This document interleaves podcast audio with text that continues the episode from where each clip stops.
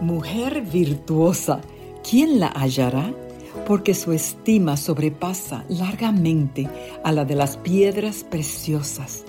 Te saluda Isis España y te invito a disfrutar de este hermoso devocional para damas, escrito por Mónica Díaz. Bienvenidas. Buenos días, querida familia. La reflexión para febrero veinticuatro se titula Tu aportación es significativa. Donde el espíritu no trabaja con la mano, no hay ningún arte.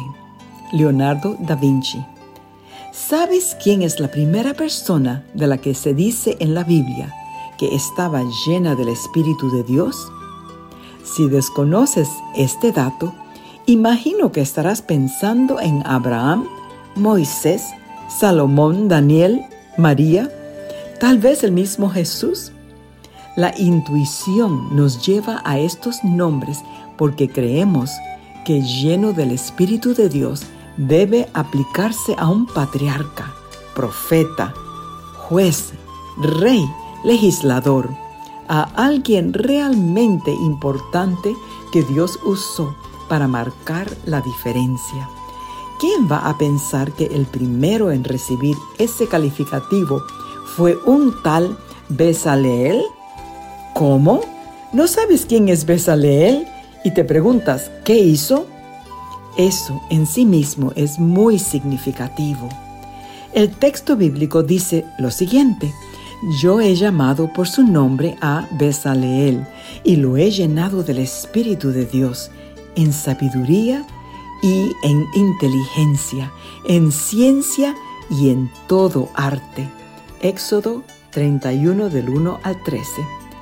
Bésaleel era un simple artesano, si es que hay algo simple en poner nuestros talentos al servicio de Dios, al que el Señor llamó para participar en la construcción del tabernáculo. ¿Por qué no llamó a Moisés para esa tarea? ¿Por qué no dijo Dios la palabra y el tabernáculo existió? Solo Él sabe. ¿Por qué hoy no recordamos a Bésaleel cuando repasamos a los grandes personajes bíblicos que tanto admiramos? Creo que por nuestra manera errónea de juzgar los logros humanos, consideramos como alguien lleno del Espíritu a esa persona que se encarga de que el templo esté limpio, la gente salga con orden, las flores estén en su lugar, el mantel de la Santa Cena esté impecable o la anciana viuda tenga quien la recoja para ir a la iglesia. Deberíamos hacerlo si observamos en ellos dos cosas. La primera, tienen esa inteligencia que solo puede venir de Dios. Y segunda, lo que tienen lo ponen al servicio del Señor y de la humanidad, no para que veamos su arte, sino para que Dios los use para su propia gloria allí donde considere. Todos tenemos algo que aportar a la obra de Dios y no hay encargo pequeño.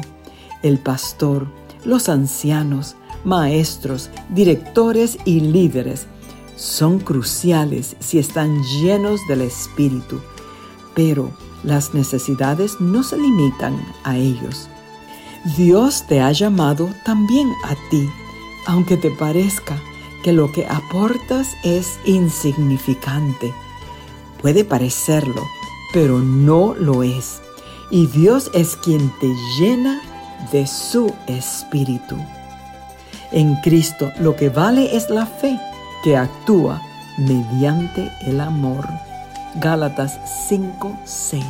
Que tengas un bendecido día.